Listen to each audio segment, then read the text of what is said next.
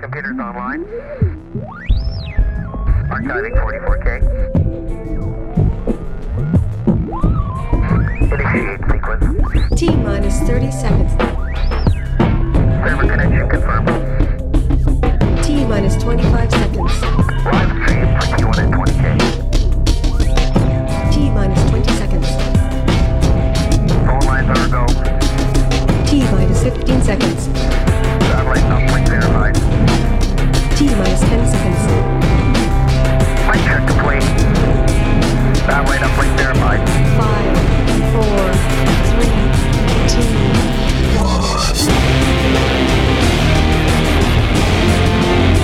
Welcome to Black Op Radio, the voice of political conspiracy research. You're listening to Black Op Radio, the show NSA doesn't want you to hear. Now, here is your host, Len Osanic. Control room, you're on the air.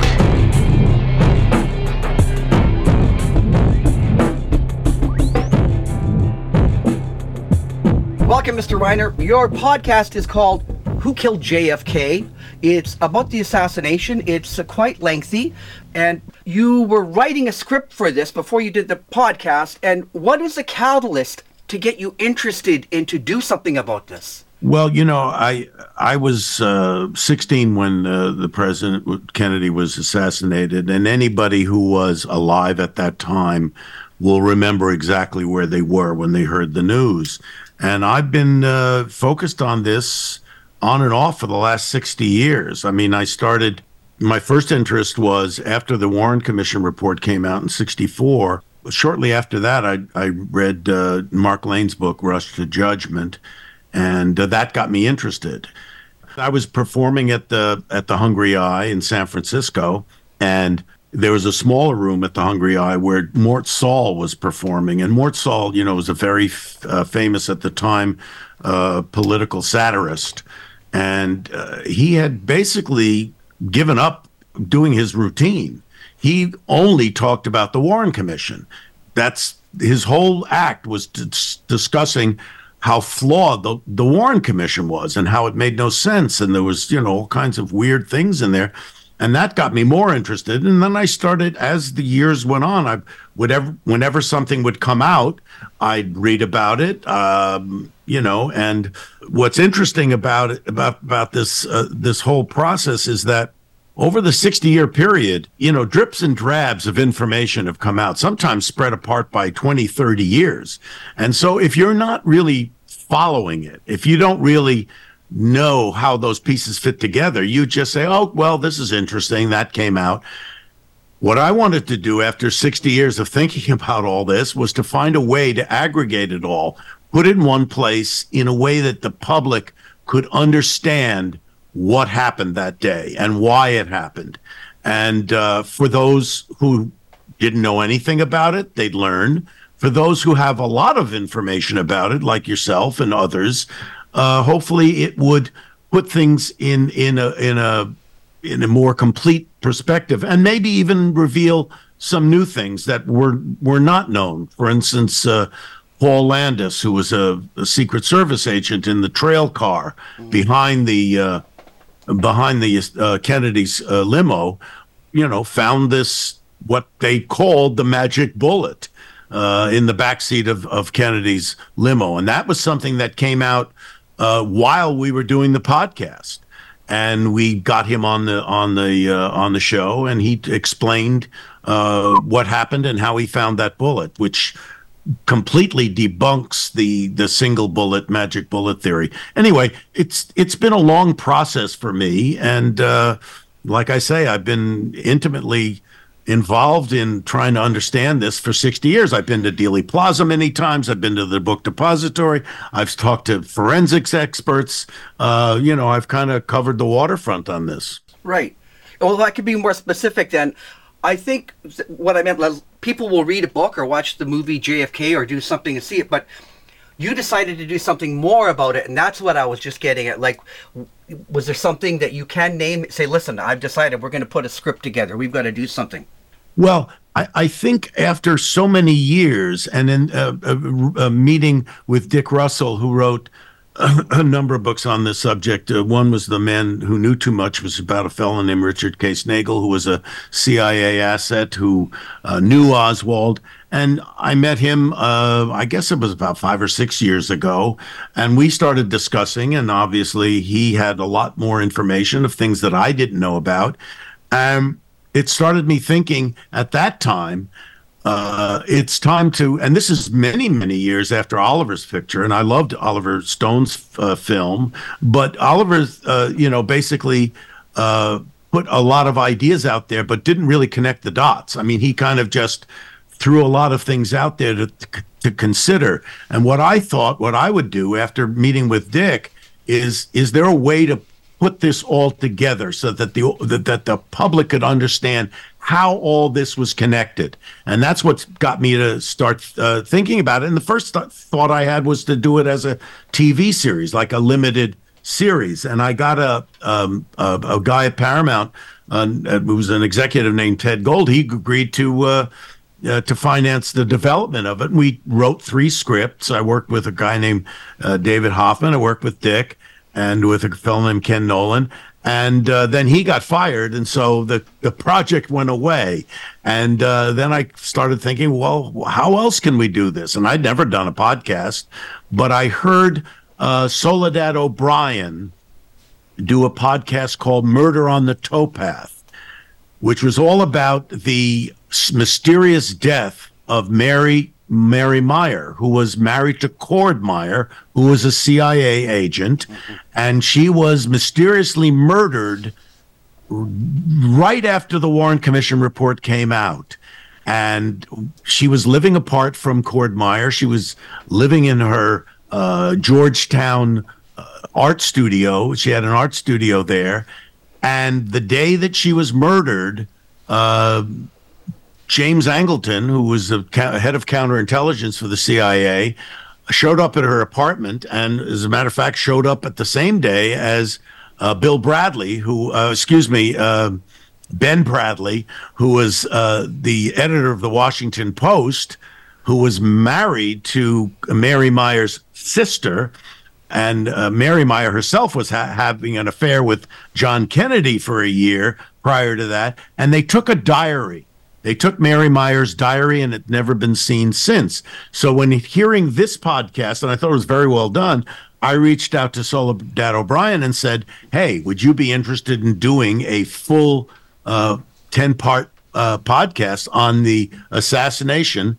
Uh, and it was coming up, and the 60 year anniversary was coming up. And so that's what we decided to do. And we put it out there, and it, lo and behold, became the number one podcast for the year uh, and had you know, over 6 million downloads and all that stuff. Yeah. Well, congratulations. I mean, I'm always interested in in someone doing a documentary about JFK, uh, Bobby Kennedy, eh, you know, those things, even if I don't subscribe to everything in that. And I'll give you a little um, uh, critique. When I first started listening to the podcast, it was it was too soft for me, and I had the thought that for the subject matter, this is very light, and uh, I got halfway through, and then the Soledad says, uh, "Okay, can you slow down? Tell me what the hell's going on here."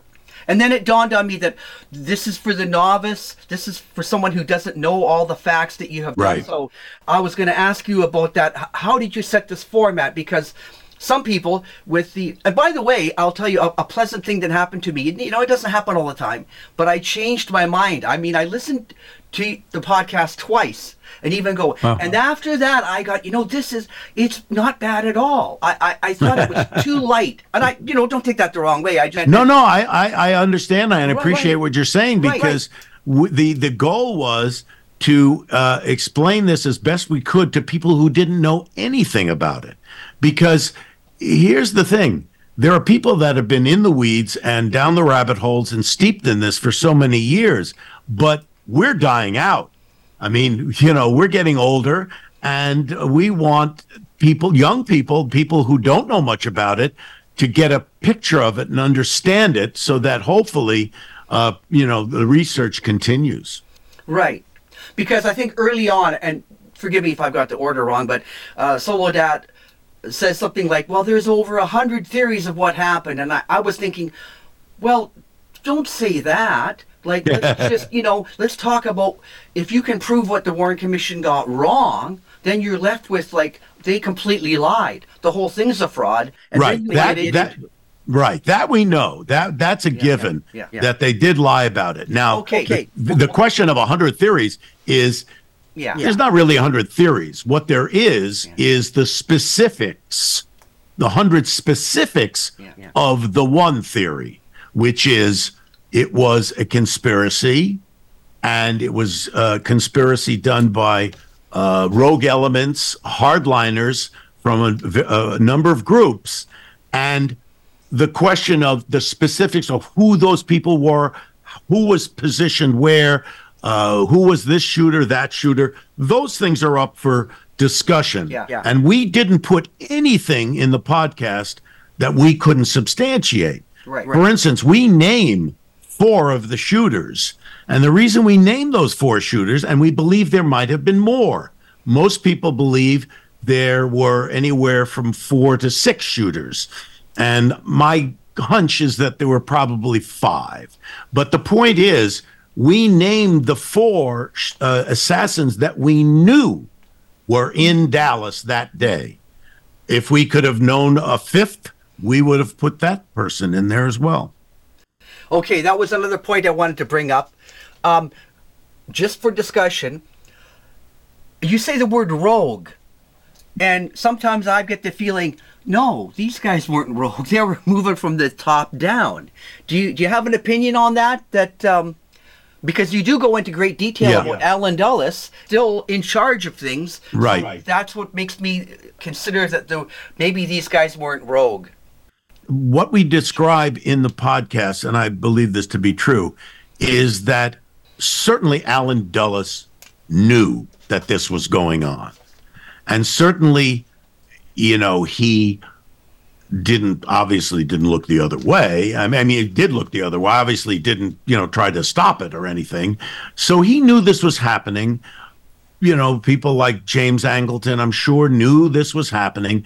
But what we're saying is they didn't plan this. In other words, in all the discussions I've had with with uh, uh, CIA operatives and agents who have done these kinds of operations, they're not done in any way from the top down. It's there's so many levels that are uh, created to uh, create plausible deniability that you may have uh, somebody who's got an assignment. We got to figure out a way to get rid of this person, that person, and then there are levels of as we discuss the the, the uh, wilderness of mirrors that are created in order for those things to happen. Now in in the case and that this was done in getting rid of Patrice Lumumba and in Trujillo and a number of other extrajudicial killings.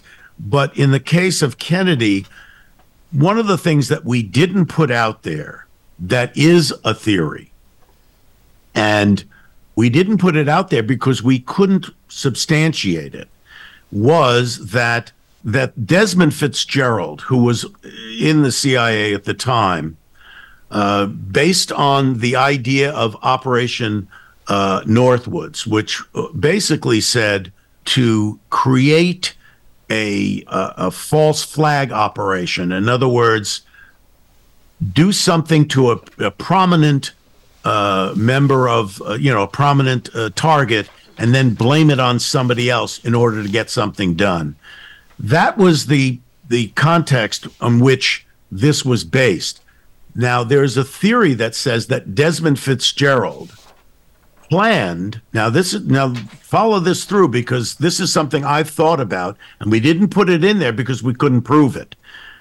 Desmond Fitzgerald if his idea was to create this uh, this uh, incident in Dallas in which somebody would shoot at President Kennedy and miss, and it could still be blamed on somebody like Oswald, an Oswald, somebody was a communist sympathizer who uh, uh, they could blame uh, uh, on Castro. They could blame it on Khrushchev, and that could give them the uh, impetus to uh, to start uh, a, a war. Now, the problem with this is, and and and he- hear me out because this is this is really tricky, and this will be, be interesting to your listeners. Um, think about first and and, and what- then we were saying that this was co-opted this idea was co-opted by hardliners. In other words people knew about this operation said fuck it let's just kill the guy. Why do we have to do um you know a, a, a- shot that misses? Now listen to this because it's important. The first shot that was shot from the sixth floor of the school book depository missed. And the reason we know it missed is because it hit a curb and a piece of concrete uh, flicked into the cheek of a um, of, of a bystander named James Tague. We know that. So I'll ask you the question: What sharpshooter, what assassin misses an entire motorcade? Yeah. It's crazy. It's a crazy idea. The other thing is that if you are tr- trying to create a lone assassin idea, why would you have the assassin shoot through trees and a car that's moving away from you? If you're up there by yourself, and I'm, you know, I've been up to the sixth floor many times. If you're up there by yourself, the clear shot to Kennedy is right down Houston Street. It's a clear shot. There's no one. There's nothing obstructing it. Why would you wait till it turns a corner? You wait till it turns a corner because you want to get it in a crossfire. Anyway, that's another issue. But the point is, we didn't bring up the Desmond Fitzgerald idea because we couldn't substantiate it. But that leads to the ideas of it being co opted by rogue elements. Okay, right. Because like, I like my observation is that there's no way that Allen Dulles wouldn't have known about this. No, he would he would have known, would have and we talk about that in the in Right, the I podcast. know. We say he's sitting at the farm, which is in uh, you know is in Virginia near the CIA. Yeah, yeah. So um, that's I want to give you a plug right now. Then you know we're at the halfway point. Is that I did enjoy the podcast, even though I know an awful lot about it. The first bit it kind of caught me off guard, and I thought it was a bit light for the because I, I'm always amazed that people aren't in front of the White House with pitchforks and torches. Like if, if you look into it and you say, "What what have you guys done?" You know. So Yeah. anyway, sometimes I think that, like with your research, or you know an awful lot about it, that that might have been something really piqued your imagination. And and for me, it was uh, Commission Exhibit 399. When you kind of gloss over, you go, wait a minute. There's no Yeah. way. They're just, and that's kind of what what was the catalyst for me to look into things further, right? Um, Well, that's interesting because 399 is the very bullet that Paul Landis, the Secret Service agent that was in the trail car behind Kennedy, that's the, the bullet he found. And he found it not on a stretcher. Uh, you know, it wasn't found on a stretcher, you know, uh, the, the Connolly stretcher in Parkland. It was, he found it in the back seat of the car. So clearly that bullet and if you look at you know the autopsy pictures, you see that there's a, a bullet hole in Kennedy's back about six to eight inches below his neck, and that bu- that hole it never penetrated. It just kind of made an indentation, and they put you know the uh, examining doctors put their finger in there, and they didn't find anything. And essentially, obviously, that must have been a bullet. That must have been the bullet that that hit and fell in the back seat of the car. And then Paul Landis took that bullet and placed it near Kennedy's body. Yeah. Okay, I have another question. I'm going to try to check these off quick. What is, for you, what was the most uncomfortable fact that you've dug up so far in your research? The most well, it, it, it, I wouldn't say the most uncomfortable, but the one that uh, was eye well. There's so many things that are eye opening, but one of the things that hit me hard was learning that the liaison between the House Select Committee on Assassinations, which is the reinvestigation of the assassination, and the CIA, the liaison between those was a guy named George Joannides, who uh, it turned out was a former CIA agent who had uh, run the program in the Miami. special ops program that in Miami that uh, that uh, was the program that spawned Oswald. So that was a, a big eye opener for me. And we actually interviewed uh, uh, Robert Blakey, who was the lead counsel on the committee, and uh, he said he didn't know at the time. Yeah. he said, had he known then what he knows now, he was furious about it and said, I would have put that guy on the stand. He was the answer to a lot of our questions.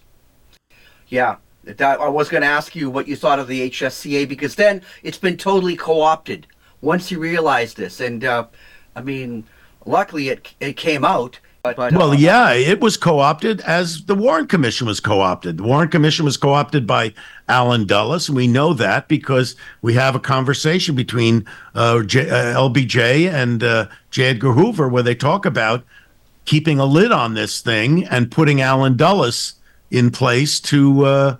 Uh, you know, basically keep any information that would, uh, you know, impl- implicate the CIA into the investigation. Yeah, uh, I was speaking to uh, Fletcher Prouty, and he told me when he was going to the HSCA to testify, he saw right on the board George, George Joannides, and he said, "Oh my God, these guys have no idea how, the, you know, that's like asking the fox to investigate To who guard the hen hen house. Yeah, yeah, And so absolutely. he al- he also called me when he went to the um, spoke at the ARB, and he called me and said it's the same thing.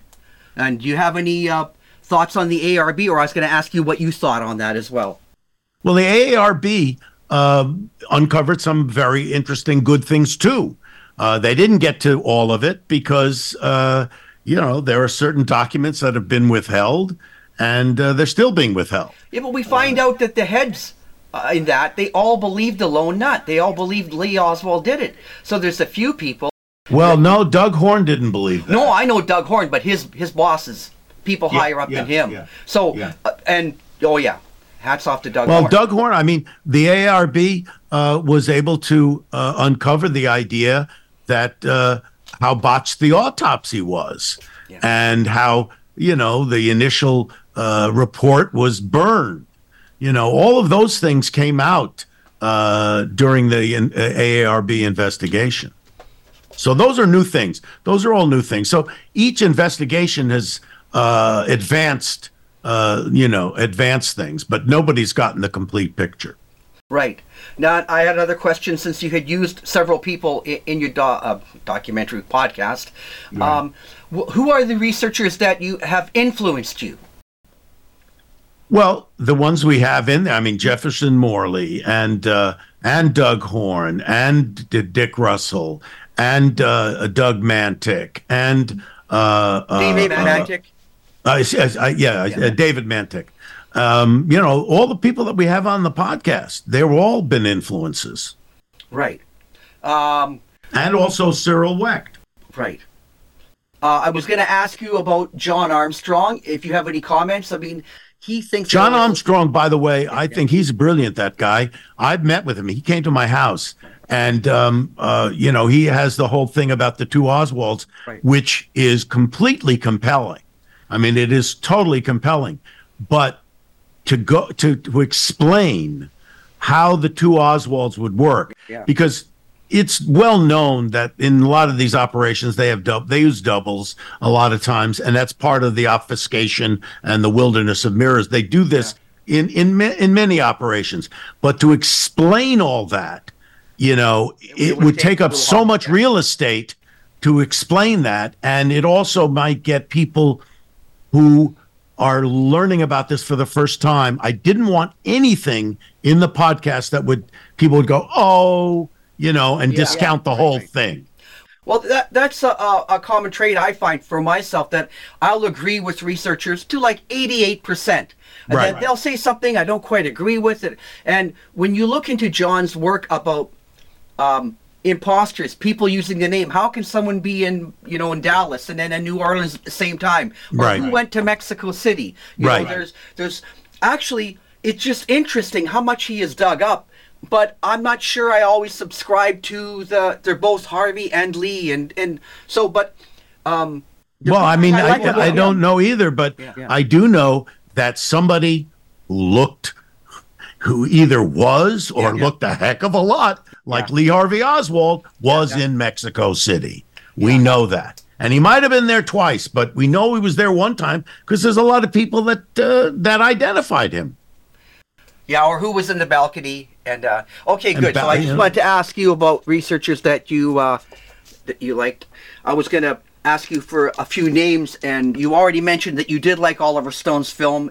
I did. Yeah, you enjoyed that. I did like it because what it did is it opened the door for the first time. I mean, there was all these, you know, there are many books written, but there's something about a film, a Hollywood film that reaches the public in a much bigger way. So he really opened the floodgates and get, by the way, gave way, uh, gave birth to the JFK Records Act and also the AARB. So these things came out of it. Okay, very good. I have a couple of the names. Maybe you want to comment at, all. So we did mention Allen Dulles. It just, if you had to summarize it, do you think he was involved? Do you think that that it, it couldn't have been that he didn't know? I, I think he did know. Just like I said, I think he did know. I don't know if he was. He was in my in my opinion, he was not the planner. He did not plan this. Right, right. But I do think he was aware of it. Yeah, uh, I think you mentioned William Atwood. Is that correct? On uh, Kennedy had on his desk. We've got to check with Atwood. Yeah. Um, before that, do you have any? Was he the editor of Look magazine as well? I, I you know I, that one is escaping me right now. I'm, I'm it's escaping. no, I I'm know I know he wanted to check with him because he was back channeling uh, at the time to Khrushchev and to Castro, and this was uh, his one of the con- one of the connections he had in those back channels. So I think that's what he wanted. He wanted to check on. Right. Okay. You had, uh, I think, it was of interest some phone numbers that you were tracking down, and I, not for any particular reason, but you didn't really go into Jim Garrison in this, and I guess Oliver Stone and other people have really gone through that, though. But I recall a letter that I had that Jim Garrison had sent to Fletcher Prouty that he said that David Ferrie knew his phone was tapped, so he went to his lawyer's office, and they found that there was several phone calls to the Pentagon, and would Prouty know uh, about any of these phone numbers and who he uh, could identify? And um, I found that of great interest. Uh, if you haven't seen it, I'll I'll email it to you or to your assistant. Yeah, Because he, okay. Fletcher kept his Rolodex, and he has he said in case it comes up in the future, here's all the phone numbers of the people that work there, which Yeah, is yeah, uh, yeah. groundbreaking. Well, okay. well, well, well. David Ferrie's an interesting character because not only was he in the Civil Air Patrol with Oswald, but not many people know, or I, you probably know, that when uh, Carlos Marcello was deported, uh, Robert Kennedy, uh, Attorney General, had him deported Yeah, yeah. Uh, and dropped in the jungle of Guatemala. He was flown back to New Orleans by David Ferrie, yeah, yeah. which is an interesting little thing. Well, you know, it, when people ask me what happened to JFK, I uh, the easy answer I say, look, he was removed by his enemies. If you want to know more, you've got to study who his enemies were. Right. And uh, I think that your podcast, That's what we try to do. We should right. who are who you you approach it like a like a uh, uh, you know like a, a, a crime investigation. Who are the suspects? Who had the motive? Who wanted him dead? And then you look at forensics, and and when you do that, you see it's the Cuban exiles, it's the mob, it's you know members of the you know hardliners in the intelligence and military uh, industrial complex. These are the people that wanted him gone. well, as I say, I recommend this, and, and the format threw me off a little bit because I thought now on the second, and I urge people to, to listen to it, that, you know, when I Soledad O'Brien sounded like she didn't know anything about it, and then that She was didn't. your, that She was didn't. your, you know, your format where you set that That was the idea was that she Right. was going to learn along with the public. All right. Okay, well, thank you very much. Those are the questions I had for you today. Congratulations. I like, even if I agree or disagree, anybody doing any research, writing a book, documentary, podcast, I'm interested in. So thank you for your effort. And it sounds like, you know, you read between the lines, the people you're talking about, you do know an awful lot about this. You've spent a long time researching. I I more more than you want to know. well, okay. Yeah. Um, okay, we'll leave it there. Anything else? You, you want No, to plug on the thank- book? Is there is there a website or anything that you Uh, is there a part Well, you two, you can you can you can pick up the podcast. It's we did it for iHeartRadio, but it's on any place you can get your podcast. And uh, stay tuned. We we were in the process of trying to see if we can uh, get a book publisher to uh, to do a book that will be more expansive than than what the podcast is. All right. Thank you very much then for sharing your time today. Thanks, Len. Thanks for having me. Okay. Okay. Bye. You're listening to Black Op Radio. Hello, everyone. Welcome to another episode of Black Op Radio. This is your host, Len Osanic. Today we are speaking to author, researcher Ray McGinnis from Vancouver, Canada. Good evening, Ray. Hey, good to speak with you, Len. Yeah, fellow Canadian, and we have an interest in some Canadian news, so that's what we're going to talk about in this segment. There was, I think everyone's heard about the trucker convoy and what happened, and uh, our Prime Minister kind of shut it down and then froze people's bank accounts and invoked some legislation just to give the RCMP these unprecedented powers. There was a court case where in which lawyers took the government to court, and a couple of days ago they won. They said it was unconstitutional what the government did, and I wanted to get your reaction and input on it because you've studied it a little more in depth than me. You actually went to Ottawa, our nation's capital, when they had uh, some hearings. I think it was about a year ago, and you sat in on those and, and gave us a report last year. But um, welcome to the show, and I turn it over to you. Yeah, well, it's it's we're living in interesting times. Yes, the uh, the protests back in that started around the weekend of the 22nd, 23rd of January of 2022.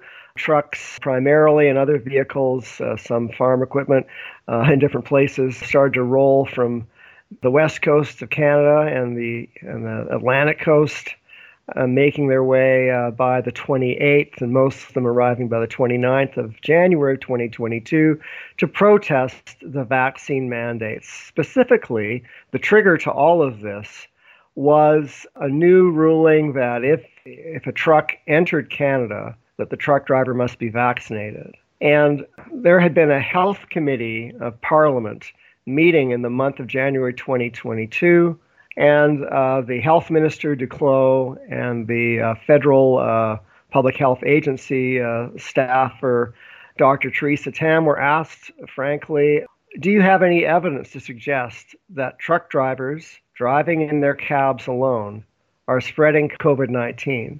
And both of them said that they had absolutely no data to suggest that truck drivers were spreading the virus. Nonetheless, the government doubled down and insisted that, tr- that truck drivers entering Canada must be vaccinated. Now, trucking associations uh, were up in arms about this, foremost because, I mean, there was a similar kind of attempt by the Biden administration, but that failed because of a Supreme Court decision that knocked it down in January of 2022.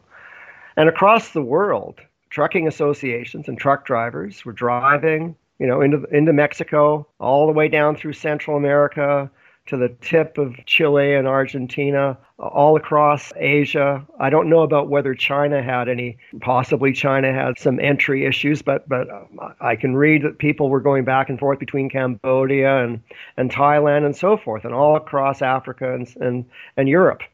Des- despite whatever the particular rubric of, of pandemic measures were in a given, say, European country, truck drivers were given free rein to drive across borders because of security of the supply chain and the health of the economy. And so the trucking associations were saying, is there something that the government of Canada thinks is special about the kind of trucks we drive that makes it makes it dangerous? Or is there something about the virus, about COVID-19 in the nation of Canada that uniquely makes it different than if you have a, a truck driver driving, you know, across the uh, Bulgarian Romanian border? Well, no, no, and no, and no. Well, p- pardon me for one second, and correct me if I'm wrong, but I thought one of the- major things was, was Canadian truck drivers going into America. Then, when they were coming back, they would have to isolate for two weeks. That was also part of it. but- Right. but- So they're saying, you know, I don't mind being tested at the border, but if I don't have it, why? this isn't going to work. I can't be out of work for two weeks for nothing. Yeah, yeah, exactly, exactly. And so you have a government who, uh, you know, with the senior health uh, officer, Dr. Theresa Tam, and the health minister, Duclos, both saying we have no data at all to suggest anywhere that there's any chance that the truck drivers are spreading COVID, and yet they make this a hill to die on. And, and what was happening during the, uh, the protests, volunteer leaders of the convoy in Ottawa had reached an agreement with the city of Ottawa to begin to, to de escalate things, to remove move trucks and other protest vehicles from the downtown area, you know, with police approval. And and they had like 123 trucks uh, that were being moved out of residential areas plus another 104 vehicles uh, if i'm right by noon on the 14th of february 2022 and it seems from from what what i can tell that the, the window of opportunity for the prime minister justin trudeau to take a stand and say look at how tough and strong i am was fast diminishing because now you have the City of Ottawa, senior staff, Steve Kanellakos, Kim Ayotte, and others, cooperating with the truck drivers, taking photos of every single license plate of every truck that's leaving Ottawa, which is what they're all hoping for. Let's let's move vehicles out of the city. Instead of uh, letting that continue, the crestfallen uh, Steve Kanellakos, city manager in the city of Ottawa, was really sorrowful on the 15th and 16th of February that he couldn't believe that the federal government had stopped the movement of trucks out of the city. The government wanted a showdown, and they got one in a spectacular fashion. And now we have, you know, and then there was the uh, Public Order Emergency Commission that ran for six weeks, of which I sat through one week in, uh, of it in November of 2022 and uh, you know all of the testimony of the 76 witnesses all of the senior police and intelligence officials corroborated the story about no violence the, the people who you know in the news uh, you've got tamara Lich, you know maybe the poster woman of of the uh, uh convoy uh, volunteer leadership she's not being charged with violence she's simply on a mischief charge i mean it would be really great for the anyway, it's just, it's just uh, it's a house of cards. And thankfully, there was this judicial review. And I want to talk about the Emergencies Act legislation, which replaced the War Measures Act, the War Measures Act of 1914, which was used in World War II to uh, uh, apprehend all kinds of Japanese Canadians and their uh, their possessions and send Japanese Canadians off into internment camps. That's a sorry story in, in Canadian history. And then the FLQ crisis in 1970, where the Prime Minister's father decided to invoke the War Measures Act to deal with the, the FLQ, who had kidnapped several politicians, murdered one, the other was still kidnapped. Even that was seen in, in, in, in hindsight as overreach. Uh, the Macdonald Commission met from 1977 to 1981, recommending not a change in the name of the War Measures Act, but to change, you know, the legislation to something that resembles what the Emergencies Act became. I mean, in, in the 1970s, it was found out the Macdonald Commission really only happened accidentally because there was a, an RCMP officer in the mid 1970s who was involved in a in a charge regarding illegal activity. And in their defense, they complained that, well, hey, uh, I was involved with RCMP activities uh, during the FLQ crisis, and we did the same thing then. So why should I be brought up on a different charge now in Quebec, given that what I did back with the FLQ crisis was all hunky dory? And then they said, "Whoa, I think we better have an investigation into what happened with uh, with the RCMP in Quebec. You know, burning buildings. I mean, burning a barn, blaming it on the FLQ, going into um, you know, undercover RCMP going into FLQ cell groups, which I don't mind them doing. Uh, but then uh, disheartened FLQ members would leave the group, but the FL some of these FLQ cell groups remained intact, peopled entirely by undercover RCMP officers that continued to issue scary press releases to frighten the, the yeah, population. like agent provocateurs. yeah, you know, I mean, if something's hit the fan, I mean, go ahead and deal with it, but don't create stuff out of nothing. So then the War Measures Act was amended, uh, and then finally they decided to change the name of it from the War Measures Act to the Emergencies Act in 1984 legislation, which finally got passed by the Mulroney government in 1988. And I want to mention, too, that the 1984 landslide victory of the Conservatives under Brian Mulroney happened in part because of great dis-ease on the part of the Quebec population with the emergence of what was coming out in the Macdonald Commission that you know that came out you know in 1981 regarding the skullduggery of the RCMP. And Prime Minister Pierre Trudeau, when the Macdonald Commission was you know tabled before Parliament in 1981, decided not to really look at that commission.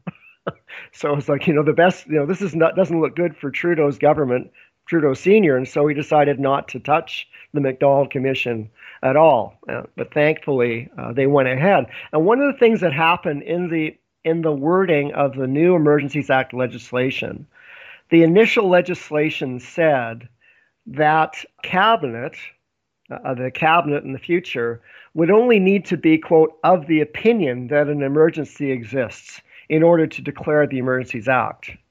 However, that legislation was amended to say that the cabinet needs to be required to prove that there are quote reasonable grounds for such a decision. And in that in that change of the wording in, in the in the Hansard of, of Parliament, it makes it clear that that that Parliament understood back in the 1980s that what they expected was in the future, should a future government invoke the Emergencies Act, that there should be a judicial review in order for precedent to be set in the future, that there should be case law to establish some sort of corralling overreach on the part of the executive. The governments can't just invoke the Emergencies Act because they, quote, feel that there's an emergency and then decide that after the emergency is over that it's moot and no one has to discuss it, which is what this government has argued vigorously that there should not have been a judicial review at all of their actions of February of 2022. And they said there should be no uh, no judicial review because uh, we revoked the Emergencies Act on the 23rd of February 2022. So it's over. There's no need for any future discussion or, or consideration of what happened. But the court, the federal court, thankfully disagreed and went ahead and wrote their decision. Yeah, Chrystia Freeland and Justin Trudeau, uh, whenever they speak, it's just you can't really believe that that you know you guys are so out of touch. I just I'm dumbfounded. You know, just yeah. I mean, you know, the, I mean, the, you know, I mean, citing a Supreme Court of Canada decision in 2012, Justice Richard Mosley wrote, "It is a fundamental principle of the rule of law that state power must be exercised in accordance with the law." The corollary of this constitutionally protected principle is that superior courts may be called upon to review whether particular exercises of state power fall outside the law. And this is this function of judicial review is why it's necessary for the courts to weigh in on matters of whether or not Parliament has exceeded its, its authority. It exceeded its authority within the Emergencies Act legislation itself in several sections because it's clear in the legislation that even if there is a temporary reason to invoke an, a national, uh, the Emergencies Act in response to a national emergency, the constitutional rights and freedoms must be protected. And what we have instead was the government went ahead and invoked the Emergencies Act and then went, went about and froze, you know, hundreds, I, th- I think 300 or so people's bank accounts and, and assets, credit cards, insurance uh, policies, and so on. And it, it's clear from uh, evidence presented before the, before the court uh, from senior RCMP officers that the identification of different individuals to freeze bank accounts was completely ad hoc. There was no standard whatsoever in, in which to determine whether or not you would freeze this person or that person's bank account. And and that I mean is is even more astonishing. I mean it's just like there there was no, you know, I mean you, would have I mean I mean you might think, oh, well, all the people whose bank accounts were frozen were truck drivers that had vehicles sitting in front of Parliament Hill, perhaps. No, not at all. and you had people who were hundreds of miles away from Parliament Hill who who had nothing to do with the protest, who you know, who are included in the people whose bank accounts were suddenly frozen. Yeah, they they donated twenty dollars or fifty dollars or something like that. Yeah, yeah, uh, you know, and probably and probably they like they, they donated and then the, and then and then the government disallowed the donations to go ahead and so in fact they probably donated and then give send go returned the money but not with Yeah, in the beginning they weren't even going they were just going to shut it down, right? And then I think uh, somebody in America said no, you've got to refund the money then. You can't just keep it. But anyway, the thing that bothered me the most I think is that people went there to get some kind of representation and said, "Come and meet with us." The prime minister never did. He didn't send the deputy prime minister. He did, he just he was on vacation or then he had COVID or he was unavailable. If he had just said, "Okay, we'll meet with you. We have to do something. Okay, you've you've made a strenuous point. We've got to do something." Even if they said, "Look, our our hands are tied. We can't do this we can't do that," but th- they refused to meet with them. It's a very interesting. It requires what's required in order for this kind of hysteria to be sustained, so that people, you know, like the, the government, when the government and the media, the big the big mainstream media, team up together like a wrestling tag team against the citizens of the, of the country, and put some group or individual in its in its crosshairs, and then double down and triple down and throw everything but the kitchen sink at them and sustain uh, a whole bunch of accusations. The only way that ordinary citizens can respond, I mean, you can do one of two things. You can become agitated and angry and frightened and anxious all at once uh, because there are suggestions that the truck drivers have have have guns and weapons in their vehicles in Ottawa and are going to try and start start shooting parliamentarians. I mean, there were Justin Ling of the CBC and other people were were saying that the truck drivers had come. I mean, literally to lynch, like to hang politicians from trees, uh, you know, in downtown Ottawa, uh, or or that or that the uh, the only reason the truck drivers were going to uh, to Ottawa was because Vladimir Putin himself had suggested that this uh, would be uh, a good thing for the truck drivers to do, or that or that all the people who were doing this were actually uh, Trump supporters and actually Americans. You know, as there's hardly hardly a Canadian involved in the protest. Uh, and there's like there were so many crazy accusations that the truck drivers had come all the way from uh, the Atlantic and Pacific coasts in order to to set uh, residential downtown apartments on fire. Uh, and and there was just you know or or to or to uh, or to make bomb threats against children's hospitals and one after another i mean all of these uh, this cavalcade of, of hysteria and and false accusations was was received uh, without scrutiny entirely by by the official press uh, that, that gave one one bow and curtsy after the next to every single statement by Trudeau and Chrystia Freeland, the Deputy Prime Minister, and Marco Mendicino, the Public Safety Minister, on down the line, treated every allegation as, as the gospel truth. And then what happened over the following many months was that every single one of these allegations were seen to be wholly without foundation. You would have the Ottawa Police Service going before a, a public safety committee of, of, Parliament in late March of 2022, uh, conceding, yes, well, none of the truckers had guns in their vehicles in Ottawa. Or, or the, um, the two people who clumsily tried to commit arson in a downtown apartment block uh, were a couple of ne'er do wells, very familiar to the Ottawa Police Service, who had absolutely nothing to do with the protests. And on and on it goes. I mean, I, I mean, I watched, um, uh, you know, Rupa Subramanya, who has been a reporter for variously for the Wall Street Journal and the National Post and uh, Counter Signal, um, is uh, is somebody who is uh, an Indo-Canadian woman of color she lives five minute walk from the downtown protest. And she had all this stuff in her head. She, she talks about, you know, all these impressions of all these terrible people coming to Ottawa. And so she just wanted to go and see. And she spent three weeks there interviewing over 150 people. Uh, not once did she, as a woman of color, feel uh, she was on the receiving end of any racism or misogyny.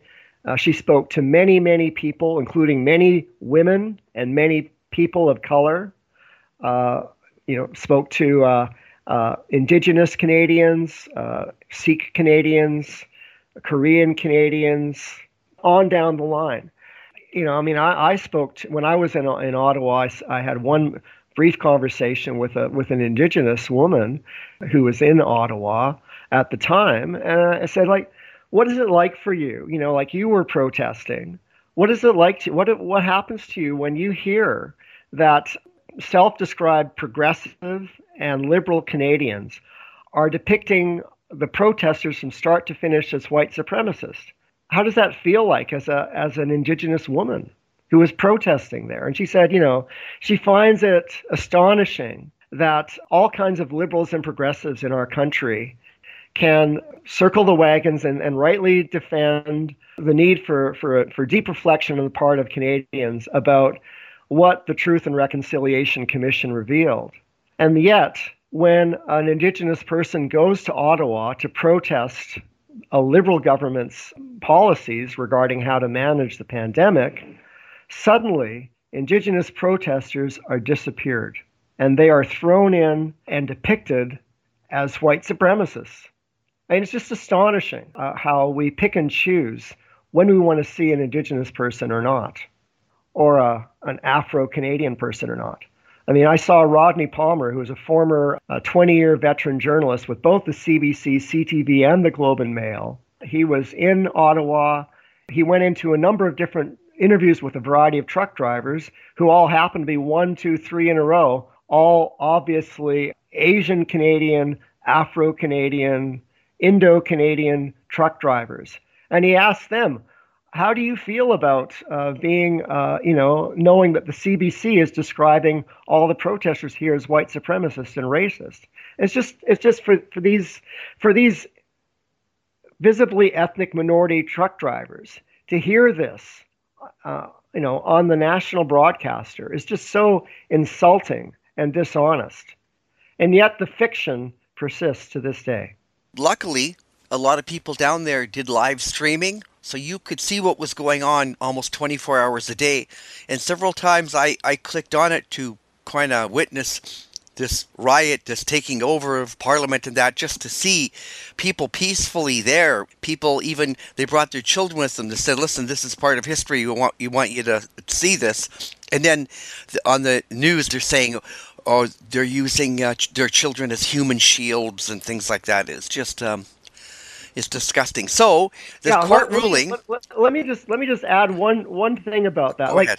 It, it is clear that that when, if the media wants to, or if politicians in our country want to, any activity, no matter how peaceful, parents sitting in a vehicle with their children can suddenly be, be described as, as children with human shields and depicted as, as if what's going on in Ottawa was the Syrian civil war. I mean, you know, like, you know, let, let's make it scary for children to be skipping rope. I don't know. I mean, there's nothing under the sun that cannot be then reframed and used to scare people.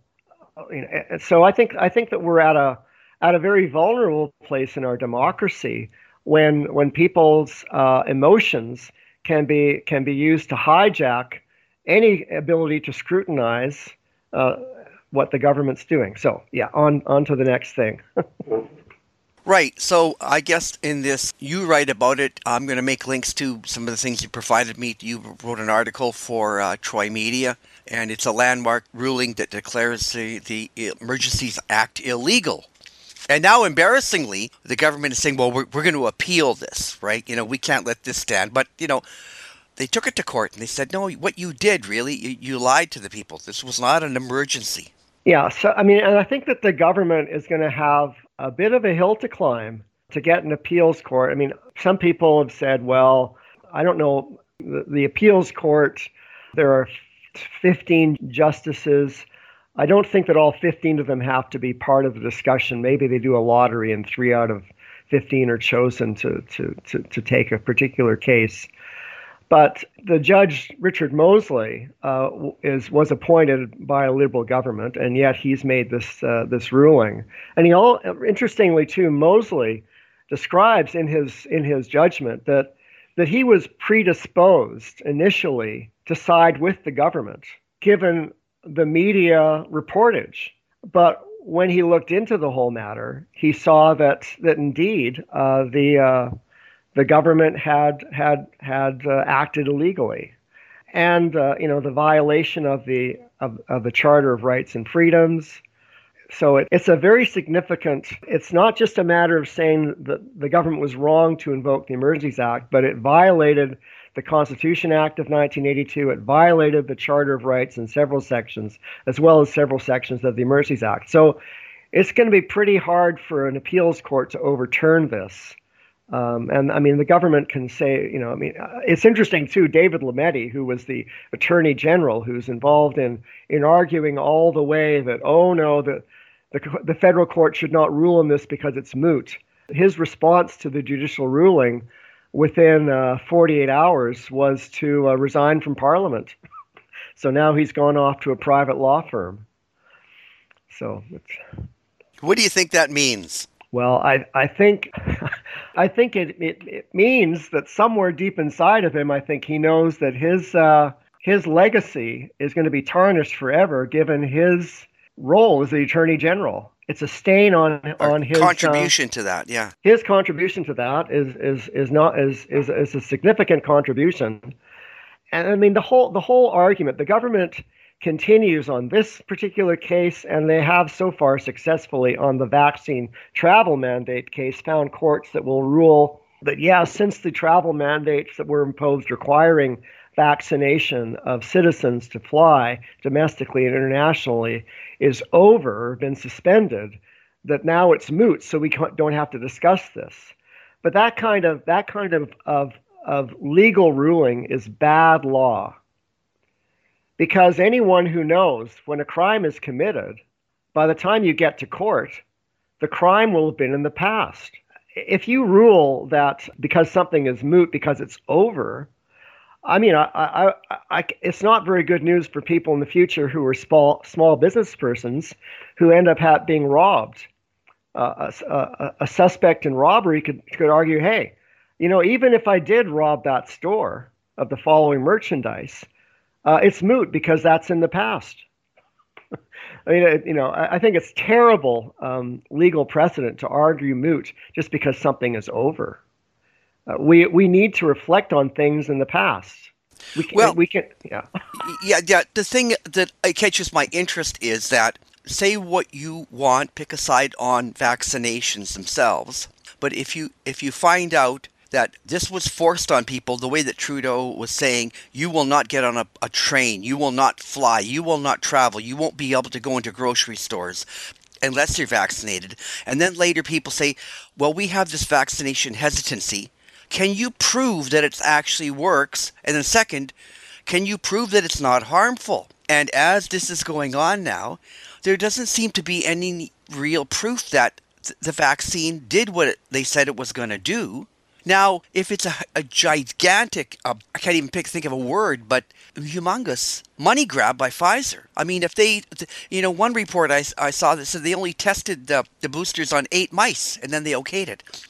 Eight Well, mi- I mean, it's almost yeah. science fiction. You go and you release that, but then you demanded it. So then the people who had their gyms and restaurants shut down and that feel like we're, we're going to take the government to court. And we can't take Pfizer to court. We can't take anybody else. So, first of all, they lied about how effective the thing was.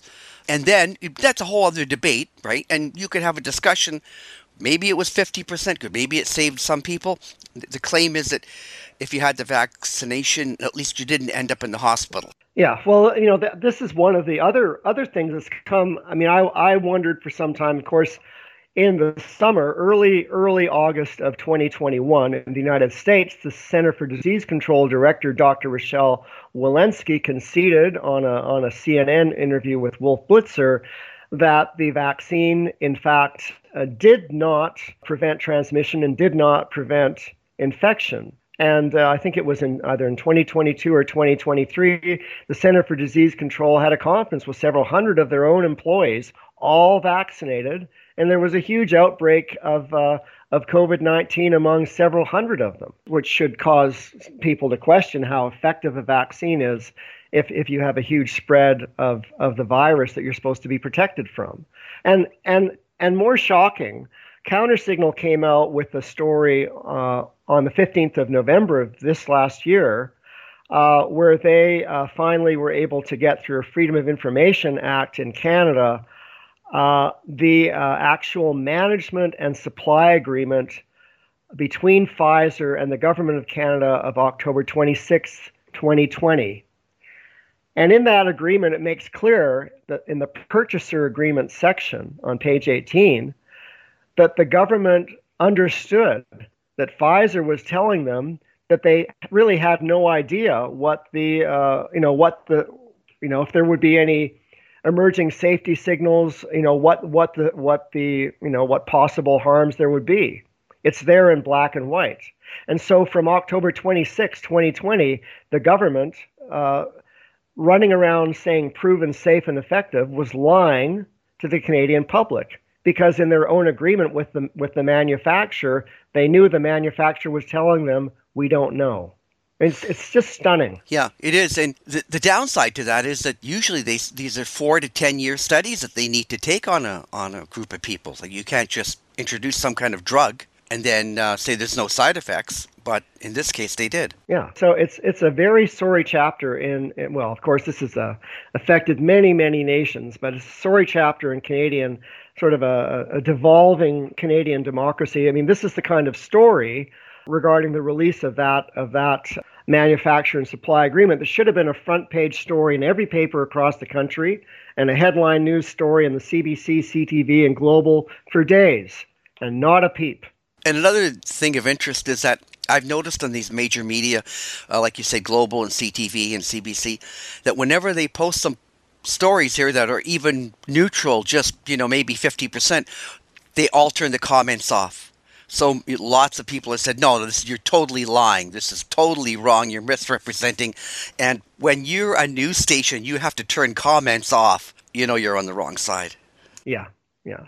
So it's going to be very interesting with uh, going forward as people kind of dribbling out, but uh, as more and more people find out how I mean, like the story about the like the vaccine travel mandates. This case with Brian Peckford and Maxime Bernier and Carl Harrison and Sean Rickard, I think is now going to a, a, a new a new level. Um, I mean, all of the discovery of six weeks of testimony, interviewing, uh, I think, a couple of dozen of senior public health bureaucrats. The bureaucrats, it was it was so interesting because the government position was people have to show proof of vaccination to board board a, a plane. But in all of the the email and text correspondence between Transport Canada committees and uh, and public health, like they would have a list of things that they might suggest that uh, Transport Canada should do. If possible, social distancing in the departure lounge, maybe do a, a rapid test uh, ahead of time, and so on. But interestingly, there was no requirement being suggested by Public Health to Transport Canada for a vaccine passport. And so I think Dr. either Celia Lourenco or Dr. Charlotte Waddell were asked about this in the in the discovery of the cross examination. Why, why, did you not not suggest to Transport Canada that you uh, recommend that they everybody have uh, have a vaccine passport? And they said that there was no epidemiological basis to make that suggestion. So I think that the government maybe is leaning on a couple of judges. I don't know. But I think that the whole argument about making the vaccine travel mandate lawsuit, you know, declaring it moot so there cannot be a case that goes forward and is heard by a judge is because the government can't afford to have this kind of discovery and this kind of testimony brought forward in a court of uh, in a court of law because it's so damning uh, to undermining the government's whole case for insisting on vaccine travel mandates in the first place. Okay, well, uh, that's the latest at um, uh, your article's January 24th, but the court ruling has um, overturned, uh, their, they found Trudeau's government illegal, that act. Ultra virus, yeah. virus, whatever you, however you say that. Yeah, so that's that's that's one of them. and there's a couple more things we want to talk about then as well. Yes, we do. There is an ongoing lawsuit, civil lawsuits, I think, with um, Tamara Lich and Chris Barber were two of the volunteer leaders with the Freedom Convoy, and they are charged with mischief and counseling mischief. Tamara Lich didn't have a truck, uh, by the way, but but nonetheless, a mischief charge in Canadian courts normally lasts about half a day in a courtroom. Half a day.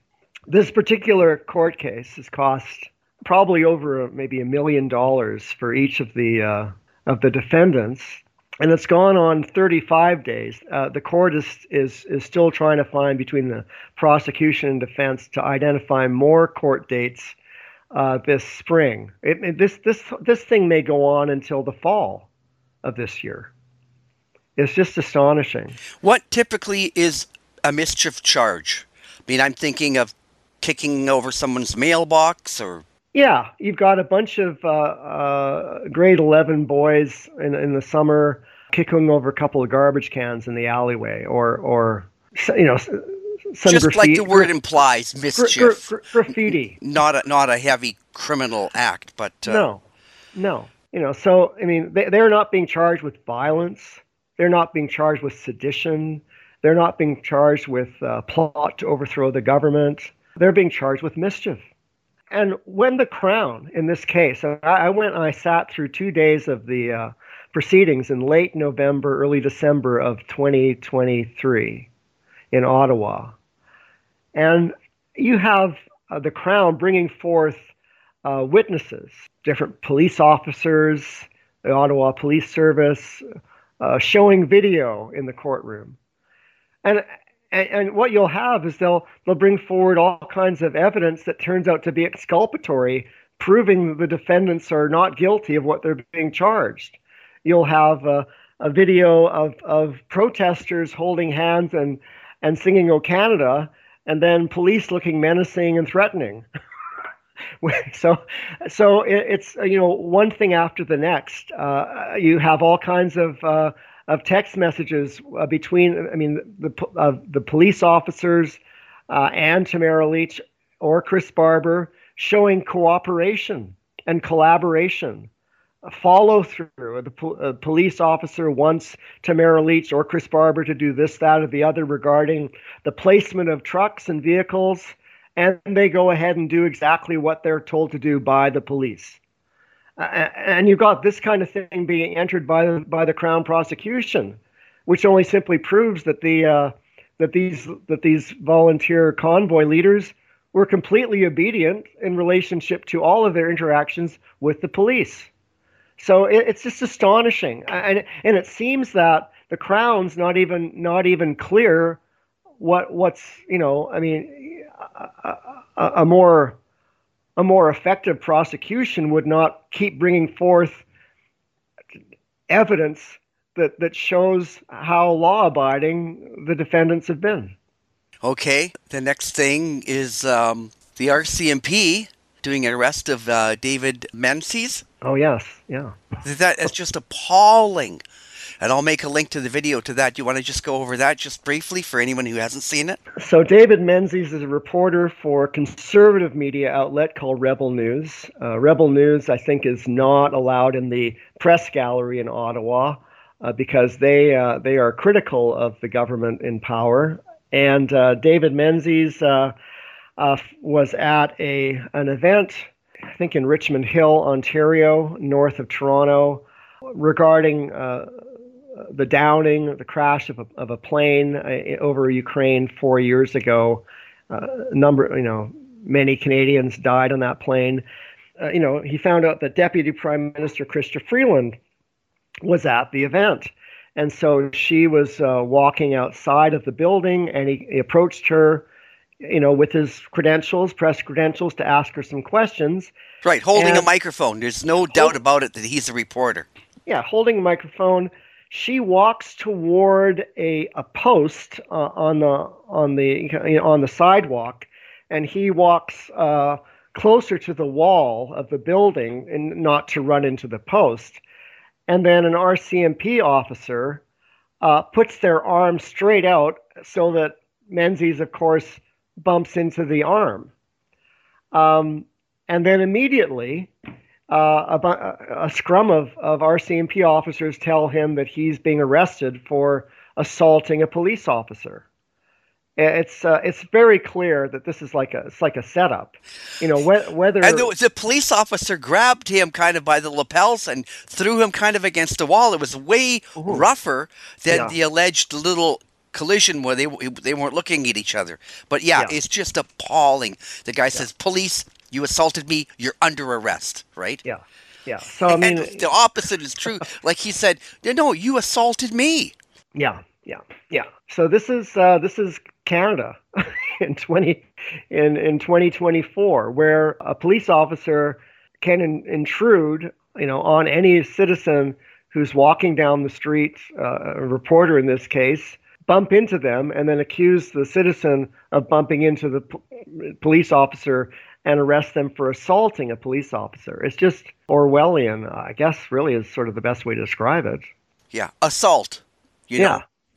My God, it's crazy. Yeah. So that's uh, yeah, and it's it's and it's part of a pattern of kind of uh, getting something 180 degrees in, in in the wrong direction and describing it in the, the opposite to what it is.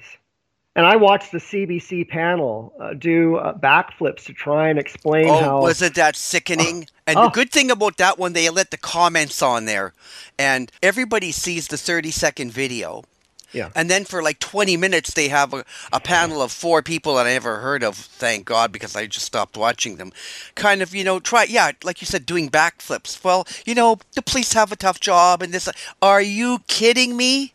You know, all anyone has to do is watch the first little thing and say, "What the hell are the, what the hell are the cops doing?" You know, Yeah. that's I mean, not assault. That's Yeah. not assault. And you walked into him. He wasn't even looking at you. He's looking at the person he's trying to ask for.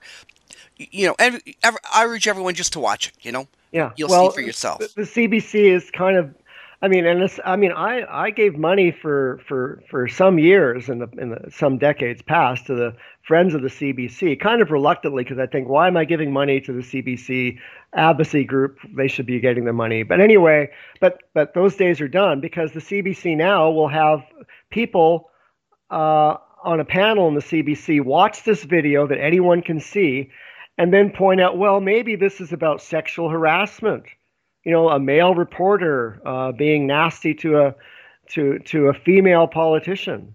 I mean, every reporter asking a question. There's nothing, you know. I mean, she can say no comment, whatever, but there, there's nothing unusual about the question he's asking. Oh, not at all. And by the way, if you watch, somebody else has, has taken the video and slowed it down, and you can see that uh, Chrystia Freeland, she has an assistant, and the assistant is looking up and kind of makes eye contact with this guy and says, "Okay, this is it.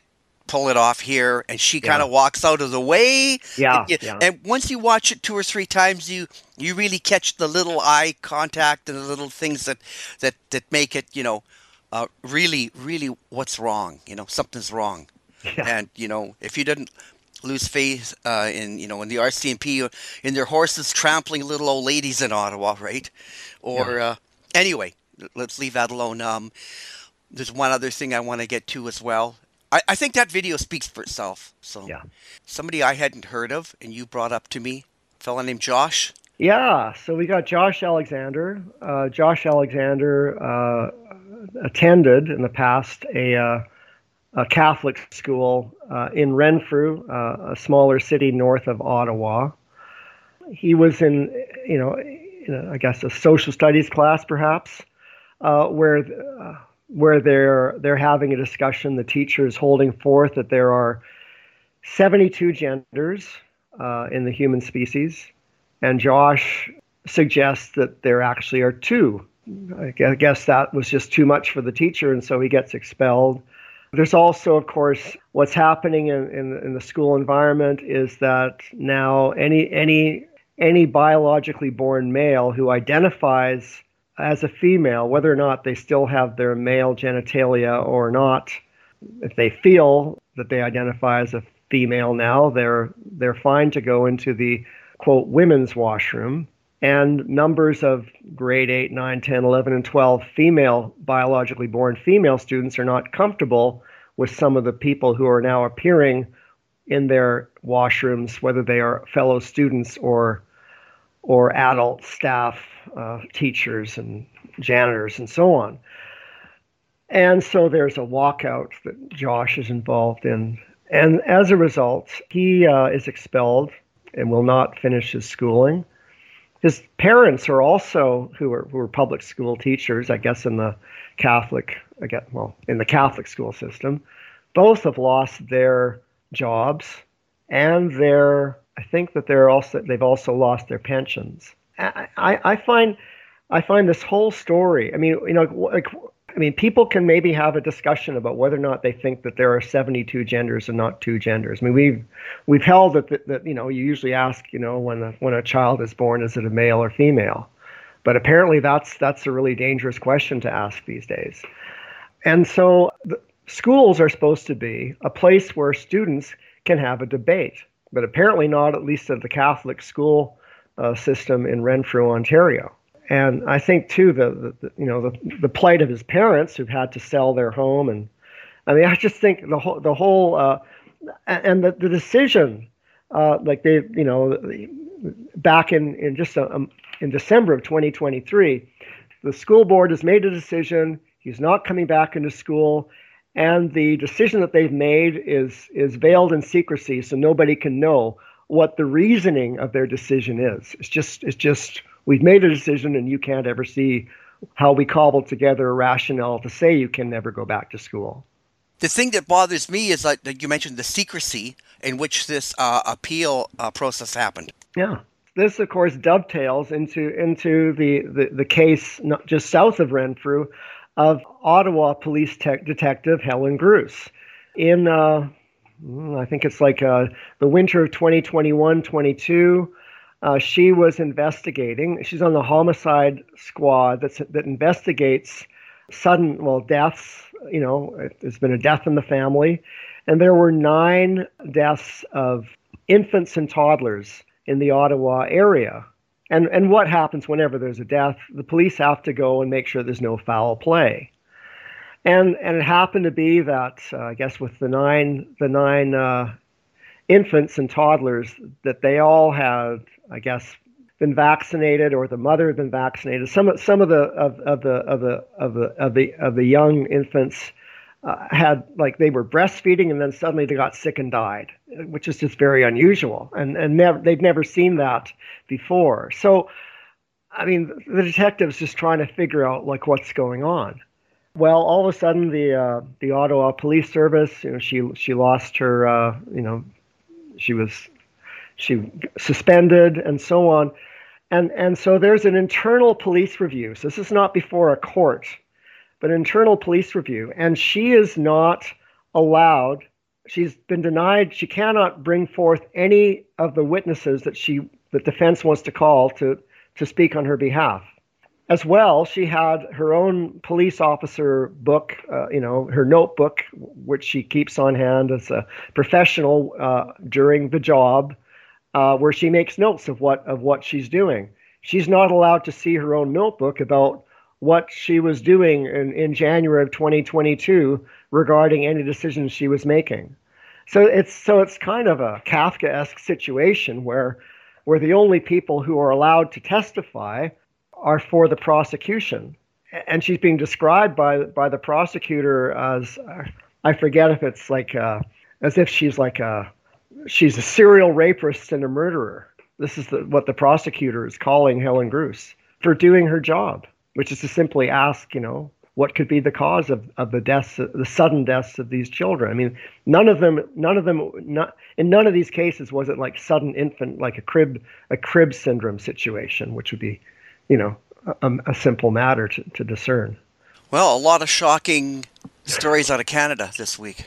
Yeah, yeah. I mean, I, I think I think that the old Canada is something I long for, where where deci- where there's transparency, where where different jurisdictions are are responsible to make transparent what uh, what's going on. Uh, I mean, and the and the the good news in all of this is at least the judicial review by Justice uh, Richard Mosley uh, kind of shows us that we can return to uh, a kind of a rule of law kind of norm that we had before the uh, before recent events.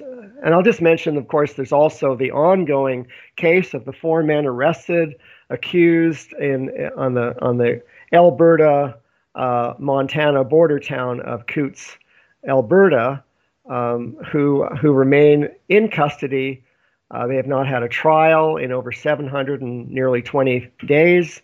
Uh, they have not even been put in a proper jail, just in a remand center. They have no bail, and there's no no indication that they will ever get bail. And the circular reasoning of the government is, and the Crown is this: uh, we're not keeping these people in in custody because of uh, because they think they're a flight risk and won't turn up in jail or turn up uh, uh present themselves at a trial. Uh, we're not uh, keeping them um, denying them bail because we think that well, they're. what's the trial date? Well, I think there's a scheduled trial date, maybe in very late May, uh, early June. Well, I was being facetious. I thought they, they didn't have a fixed date. I thought they keep moving it, you know. Well, uh, yeah, I mean, like we can say what a scheduled date is, but based on what's been happening with the Tamara Lich and Chris Barber trial, you know, that those dates keep getting moved uh, to even start the trial. So you can have a scheduled date in late May, early June, but that that could change. I mean, it's you know, you can have things like the Crown can suddenly dump hundreds of documents that the defense hasn't seen before, and then that will throw things off and and move it further along. So it's. Uh, it's a bit of a wild card. Uh, you know, it's not over till the fat lady sings, as Yeah. they say. And in a nutshell, uh, I think the charges were they thought they were going to have some kind of armed insurrection against the government. These guys- guys had some weapons on their farm, and uh, then the whole thing was kind of overblown. I, how would you describe it? You you have four people who are charged with conspiracy to commit murder against RCMP officers. Two of them were, were were elementary school classmates, but all four of them had never met each other before they happened on a street in Coutts, Alberta.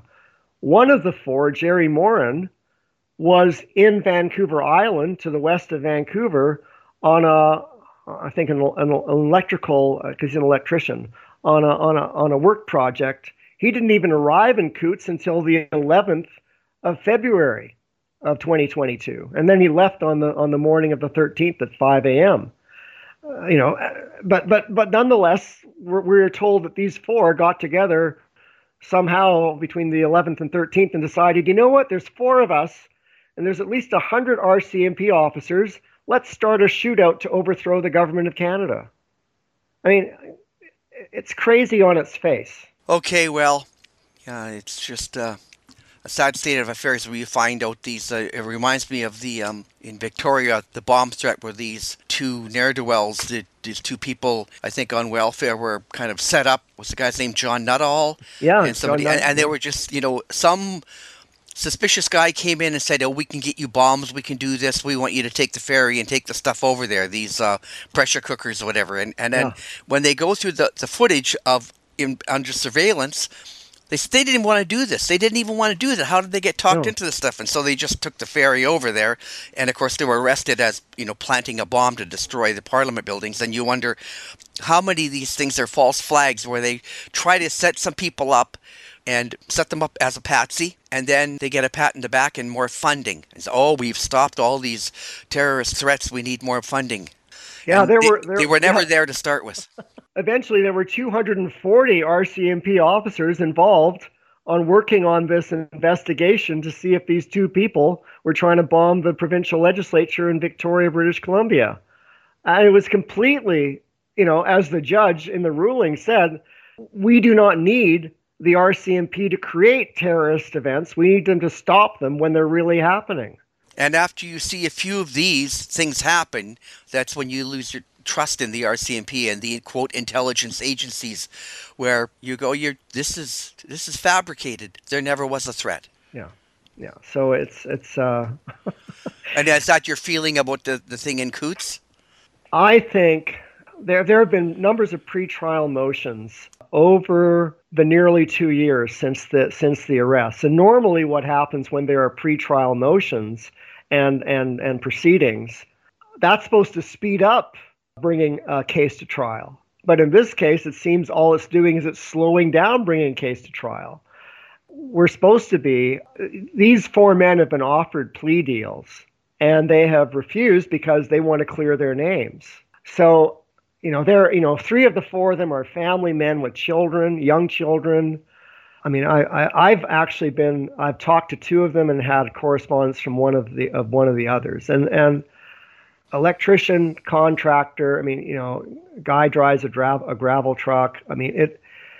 The, these are working class guys, and my concern is that the liberal base, as it is constituted today, is made up of the laptop class of people that sit behind their their computers and work from home or work for the government, who are middle to upper middle class, who have a regard for the working class now of, of kind of it's it's it's very detached, and so it, it's you know it's easy now it seems for the government to describe working class people as scary and and that's what what what they've done. I mean, and I think that the uh, there's something called the Hate Gate affair, uh, which came out in September. Uh, maybe I'll send you. We can have a link to that. There was this whole whole story built up that these four guys are being directed by a guy called Jeremy MacKenzie with a group called Diagolon, which is trying to create a, a nation of three Western provinces and 26 states in the United States, which are all supposed to secede willingly. and become a, a great nation. Uh, well, no, and, and nobody has the wherewithal to do to do that. Uh, but uh, and especially since the uh, the vice president of Diagolon is is a a, plast, a plastic goat. I mean, it's it's just yeah, you know, there was four of them, so yeah, yeah. So so it's it, it, the whole story of the Hategate affair boils down to this: the government wanted the RCMP to kind of, you know, pin something scary about these four guys in Coutts to the to the Jeremy MacKenzie and Diagolon, and so they had this RCMP officer Ashley Chen, and and then they emailed to her by her superior. Uh, I think it reads the, sub, the subject heading is "Way to go, Ashley! 15 minute assessment." This RCMP officer made a 15 minute assessment to determine whether or not uh, this group Diagolon was was scary and going to overturn the government. I mean, it, it, it just, I mean, it's maybe this is material for for comedians, but but unfortunately yeah. for the four men who are still in custody, it's it's not funny, and and I think that. Uh, well, you know, I, think, I yeah. could just imagine some four guys sitting in a coffee shop or a bar saying, "Oh, that Trudeau's got to go. Yeah, we should do something. Hey, what if we just took over the, we took over Alberta Parliament, and then we we asked Alberta to secede and all that. And after beer, after you know, they just start talking, and then like you say, they say goodbye and they go back to the normal job, and it's uh, just a lot of um, bluster. Yeah, I mean, uh, one of the one of the uh, the men, Chris Lysyk, is is up on a charge of making threatening statements, and as far as I can figure out, uh, the threatening statement at the point just before he was arrested was like like all of a sudden you, you know like it was peaceful protesting going on. I mean, there were quite a number of days. I think at least eight days uh, during the protests in Coutts, Alberta uh, there were actually vehicles going back and forth across the border. The border wasn't closed the whole time. But anyway, uh, there's a lot of peaceful behavior, uh, entirely peaceful behavior. And then all of a sudden, the RCMP kind of, you know, has all all their little helicopters and everything flying around on the 13th of, of February. And Chris Lysyk uh, was kind of maybe nervous and sort of points out, uh, you know, those are you know, those are, you know, those are kind of big guns or those are, you know, nice guns, you know, you got there, like kind of just sort of dif- diffuse the situation. But, but that, that comment is taken as obviously he's trying to threaten the police officer. So, I mean, it's not the same as the David Menzies situation, but in a way, it's like if you have uh, somebody, a citizen, say anything or do anything like walk into a police officer's arm that they put out in front of you, you turn it into a threatening thing. You you make you make children sitting in a vehicle in Ottawa with their parents uh, like human shields. You you reframe it to make it scary, and, and on that basis, then you will make make uh, scary charges to scare the general public and think you've got a national emergency. Yeah, and that's the tip of the iceberg, unfortunately. Okay, well, we've covered a few things here. I'm going to make links that you sent me to uh, all these articles. Should anyone be interested in uh, in these things, but it, it is troublesome. It's where I think we should pay attention to what's going on. It's interesting to see uh, Justin Trudeau and uh, Chrystia Freeland have to put their backs to the wall to explain, you know, oh, I do it again, and I think I was right. And in spite of what you know everybody has said, you know, there's been a lot of unpopular uh, prime ministers over the years, right? And uh, this is getting a real momentum of people really hate this guy. A few of the other guys, which you know, meet the new boss, same as the old boss. So we're going to get Yeah. somebody else in there, and we'll find something to be unhappy about. But he's really doubling down about how you know it's really uh, authoritarian. You know, I was right, and I don't care if the court rules against me. I was right, and the whole country is on a step. Yeah, I think that uh, the hope will be that more and more Canadians can dis can can detach themselves from the visceral angst and fear and anger and agitation that the mainstream media whipped up in them. You know, they felt like they could, you know, break something because they're so angry about about these deplorable citizens that are being depicted in reprehensible ways in Ottawa and at other border points across the country. And if they can step back and say, you know, well, what really happened there? Is there anything else that I should know? Anything else I could read? You know, uh, you know, and and uh, and if they if they can bring themselves to, move away from a fixed position of, of certainty about about the government's take on the whole thing, they'll be mightily surprised in a very sober way about about where our country is headed. Yeah. And uh, the last little thing in the news is that Jordan Peterson, well known uh, clinical psychologist, if that's the right term for him, Yeah. but he's well known, he was ordered to take uh, training or therapy or whatever for his social media. st- I mean, It's just appalling. It's in, and he's, at, the headline was that um, he's going to go along with it now just to like point out the hypocrisy of it. I mean, Jordan Peterson could fill stadiums if he went to speak somewhere. And this board in Ontario, I think, that says uh, he's been unfair to transgender people because of his posts, or so, you know, something like that, right? So the tie-in with with what we've been discussing so far is this. I mean, there were a number of things that Jordan Peterson tweeted out, and people from other nation, other other nations and other continents, none of them clients of his at all, objected. And here's one of them: when the uh, Steve Bell, the interim chief of police for the Ottawa Police Service, uh, announced that uh, that maybe the Children's Aid was going to start uh, uh, taking away children from the protesters in Ottawa. Jordan Peterson tweeted, "This is a bad idea. Take children away from their parents. Why? For how long? Think this over, Canada." That's basically the tweet. And because of a tweet like that, his uh, license to, as a psychiatrist is being suspended. And the, the reasoning for the College of Psychiatry in, in Ontario, again, the actual reasoning uh, of their decision is also secret.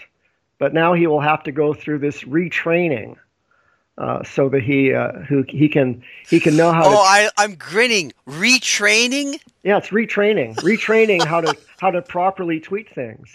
You know, maybe Len, you should go through some retraining too. maybe we should we should all go through some retraining so that we only tweet and write about things that are properly expressed according to somebody who's appointed in a position that would know better than us. But I don't tweet. Oh well, that's why that's why your license hasn't been suspended yet. Okay, Ray, I read uh, your articles with interest, and I, I'm happy to help promote anything you're working on. So I'll make links to these latest uh, articles and links that some you've wrote, some you haven't. But uh, thanks for taking time to uh, share some news that may not be really mainstream and, and anything else. We'll just keep in touch via email. Okay, great, Len. Thanks so much. Good to be on your show again. Okay, thank you. Okay, good night.